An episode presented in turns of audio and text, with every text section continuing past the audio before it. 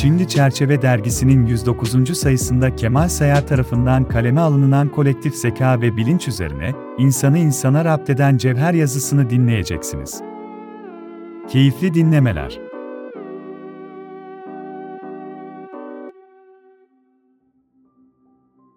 Profesör Doktor Kemal Sayar ile Kolektif Zeka, Türkiye'de kolektif zekanın varlığı, toplum olarak geleneklerimiz, aidiyetlerimiz ve buna bağlı olarak kolektif bilincimizden uzaklaşmamız ve onları geri kazanma üzerine bir röportaj gerçekleştirdik.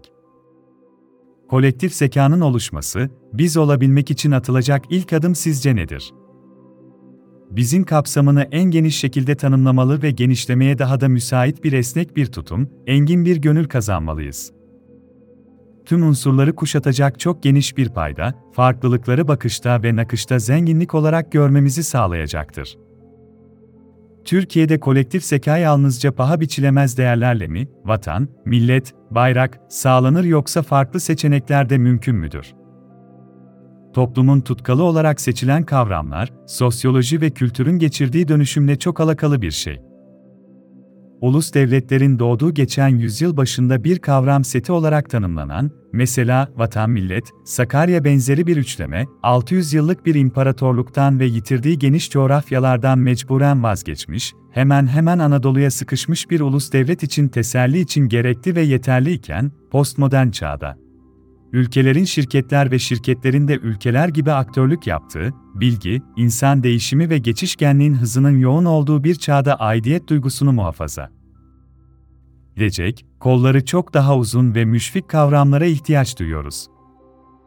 Edebiyat, kültür, spor, bilim alanındaki başarıların ve etkilerin mesela çok daha kapsayıcı olduğunu, acılar karşısındaki organize olma becerimizin merhamet ve aidiyeti derhal vazifeye koştuğunu görüyoruz kendimizi geniş bir milletin ve daha da geniş bir dil ve tarih havzasının evladı olarak görüyoruz. Hatta aidiyetlerin de dışında, bir insanlık ve varlık deseninin bir motifi olarak benimsiyoruz.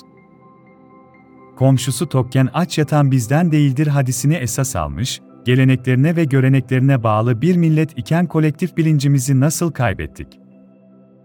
Bu metropolleşmenin ve modern çalışma biçiminin şekillendirdiği şehir ve konut ekonomisinin bir neticesi maalesef, tüketime dayalı metropol kültürü neredeyse kaçınılmaz şekilde insanları birbirinin yabancısı ve rakibi aktörler haline getirir.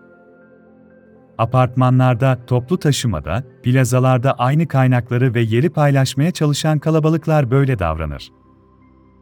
Komşularımızı tanımıyoruz, bizim yaşamımızı olumsuz etkilemedikleri sürece onların yaşamıyla kesişmiyor hikayemiz. Ancak, eskaza denk gelirsek bir ihtiyacı veya müşkülü olduğunu görebiliyoruz, bu da çok düşük bir ihtimal. O yüzden, yardıma ihtiyacı olan insanları tespit edip onlara destek sunmak üzere mega sosyal yapılar gerekiyor devlet unsurları, yardım kuruluşları, her mahallede ve sitede yapılanmaya dahil olmalılar, insanların buradaki yapabilecekleri, gönüllü olarak emeklerini ve imkanı olanlar da maddi kaynaklarını sunmaktan ibaret. Bunları yapıyoruz da. O yüzden nostaljiye, bir şeyleri yitirdiğimiz duygusuna kapılmaya hacet yok. Artık başka enstrümanları kullanıyoruz, yapılması gereken bunların işlevini güçlendirmek ve yaygınlaştırmak birey olarak kolektif bilince nasıl katkı sağlayabiliriz? Her şeyden önce, daha erdemli ve yüksek bilinç sahibi insanlar olarak elbette.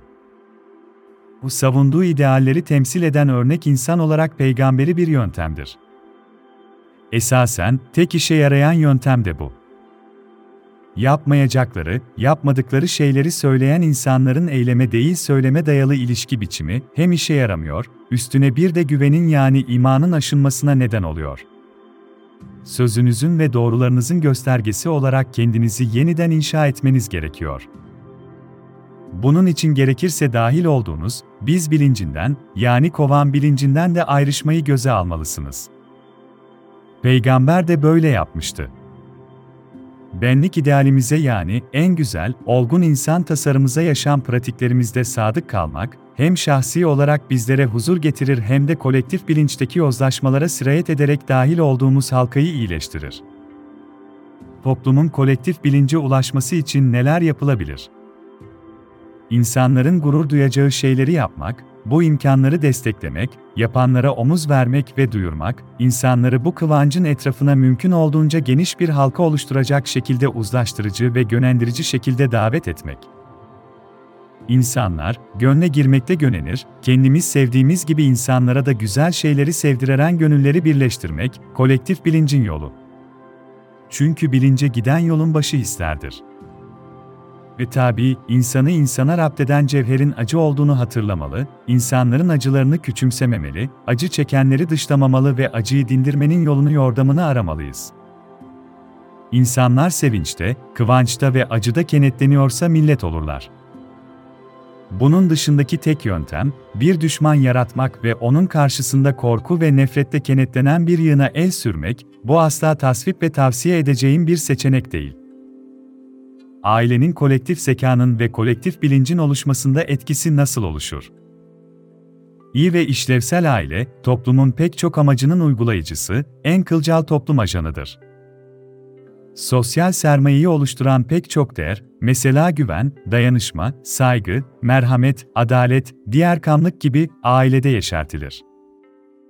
Bunun yanı sıra geçmiş nesillerin deneyimleri ve kültürü, dil, hikayeler, adetler, davranışlar, lesler aracılığıyla çocuğa yetişkinlik hayatına kadar yavaş yavaş serk edilir.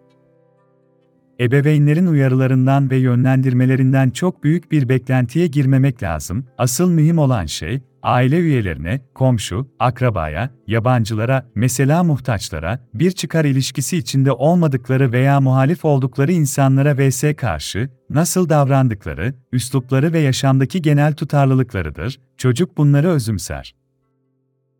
Geçmişte birlik ve berberlik ruhuna sahipken, aile, sülale, mahalle, neden şimdi bireyselliğe yönelen bir toplum olduk?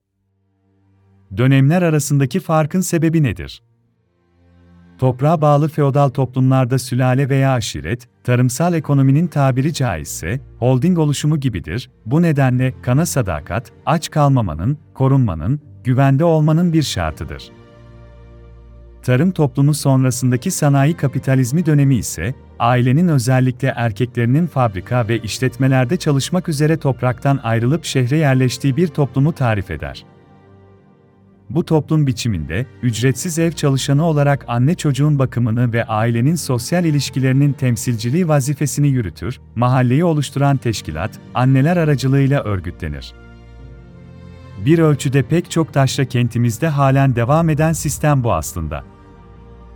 Ancak postmodern döneme geçişle beraber, liberal ekonominin talep ettiği büyüme, evin her iki ebeveyninin de tüketimi karşılayacak geliri sağlamak için çalıştığı, kadının ücretsiz yürüttüğü hizmetlerin uzmanlara, kireç, organizasyon kuruluşları, ev hizmeti tedarikçileri, pedagoglar, restoranlar ve devredildiği bir metropol yaşamını şekillendirdi kadının kendini kurban rolünde sıkışmış bulma korkusu ve öfkesi de çalışma hayatına atılmalarını bir özgürleşme eylemi olarak destekledi. Bu gelişmeler, bireyci değilse bile birey etrafında sıkışan bir kapsül yaşam biçimini dayatıyor. Kişi, ancak çekirdek ailesi ve birkaç yakın arkadaşına güç ve ilgi sarf edebileceği bir dikkat ekonomisi dairesinde yaşıyor sosyal olarak, çalışma ve kent yaşamı bu biçimi zorunlu istikamet haline getiriyor. İdeal bir dünya yaratmak isterseniz, gözünüz çıkıntılarda olur. Yoksa insanlar daima birbirlerinden bir şekilde farklılık taşımışlardır, bu ifadenizde farklılıklardan bahsetmişsiniz. Kolektif bilincin de farklılıklardan ortak bir payda olarak çıktığını biliyoruz. Bu farklılık nasıl ortak paydaya dönüşür? Farklı olanları dışlamaz ve onlara da onurlu ve hakkaniyetli bir pay ve rol verirseniz ortak paydaya dönüşür kardeşlik, bazen haksızlık ve adaletsizliklerinde olan karşılandığı bir ilişki biçimi, o yüzden biz kardeşiz söylemi çok adil ve gerçekçi bir yere işaret etmez. Toplumlar, adalette ayakta tutulur, bir şehrin, ülkenin üzerindeki göğü ayakta tutan şey, adalettir fırsat eşitliği kadar, kaynaklara ve makamlara eşit erişim, ifade özgürlüğü, yasalar önünde eşitlik ilkesinin şaşmaz şekilde uygulanması bireylerin dahil olmakla sömürülmeyecekleri ve istismar edilmeyecekleri bir toplum idealine yol açar.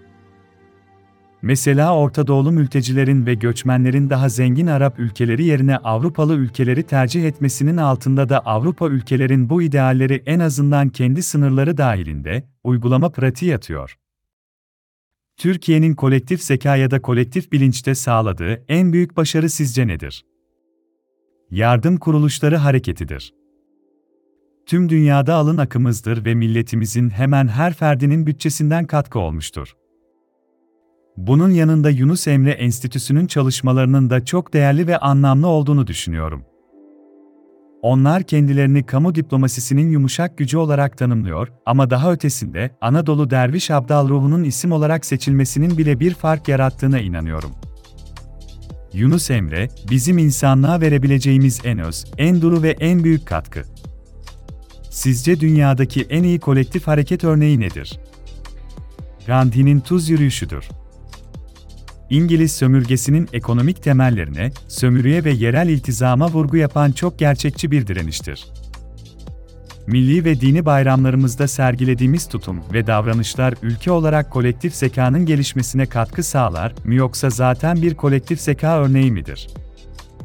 Kolektif ruhun coşkusunu besler akraba ve yakınlarımızla yüz yüze gelmek, kucaklaşmak, sohbet ve yarenlik etmek, aramızdan ayrılmışları yad etmek dayanışma ve güvene dayalı ilişkilerimizi tamir eder, bize büyük bir ailenin bir parçası olduğumuzu yeniden hatırlatır. Ortak bilinç ve paydada buluşmak için katılımcı yöntemlerle toplumsal karar alma süreçlerini şekillendirmek gerekli midir? Elbette, bu, zaten çoğulcu demokrasinin de bir gereği yalnızca çoğunluğun değil, toplum içindeki tüm unsurların düşüncelerini, umut ve acılarını ifade edebilecekleri, gerekli hamleleri yapabilmek için mekanizmaları harekete geçirebilecekleri süreçlerin müesses hale gelmesi hem burada basınç birikmesinin önünü alır, hem güven ve umudun diri tutulmasını sağlar hem de bu unsurların radikalleşmesine, illegal yöntemler ve başka aktörlere meyletmelerinin önünü alır çoğulcu demokrasi, millet olma bakımından farklı unsurların aidiyet hislerinin en büyük garantörüdür.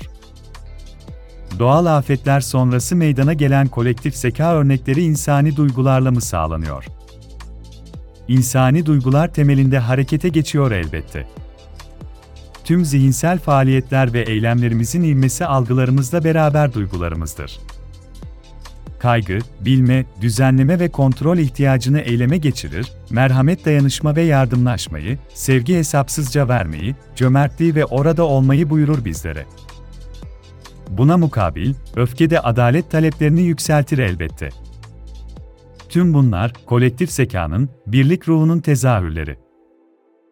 Yardım kuruluşlarının birleşmesi kolektif zekanın gelişmesinde önem teşkil eder mi? Bilginin ve kaynakların paylaşılması tüm yapılanmalar içerisinde bir hamleyi ve total faydanın artışını getirir, yardım kuruluşları da faaliyet sahaları gereği, bu ortak bilgi ve kaynak havzasını paylaşmakla daha etkin hale gelirler elbette. Farklı ihtiyaç sahiplerine, farklı alanlarda yardımların yerinde ve kararında ulaştırılması, yoksunluğu önlediği kadar israfı da önleyecektir. İnsan emeği, ulaşım, nakliye, mekan, enerji kullanımı gibi pek çok bağlamda da gereksiz kaynak kullanımının önünü alarak daha çok yardımda bulunulması mümkün hale gelecektir. Teknoloji ve dijital yaşamın kolektif zekanın oluşmasındaki rolü nedir? Dijital devrim, tıpkı matbaanın icadının sadece kitap tekniğini değil bir düşünme, algılama, üretme ve inanç biçimini dönüştürmesi gibi postmodern bilinç pratiklerini ve değerleri dönüştürüyor.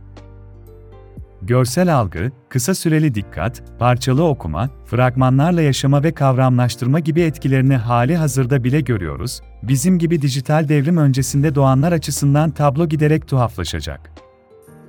Yeni şeyleri yeni biçimlerde söylemek icap ediyor kolektif bilince bir etkide bulunmak istiyorsak yeni süreçlerin, eğitim ve iş yapılanmalarının, kontrol ve yaptırım mekanizmalarının, tüm toplumsal gereksinimlerin bu yeni dönüşüm göz önüne alınarak tasarlanması kaçınılmaz. Rüzgara karşı duvar örmekte bir fayda yok, yel değirmenleri, tribünler inşa etmeliyiz.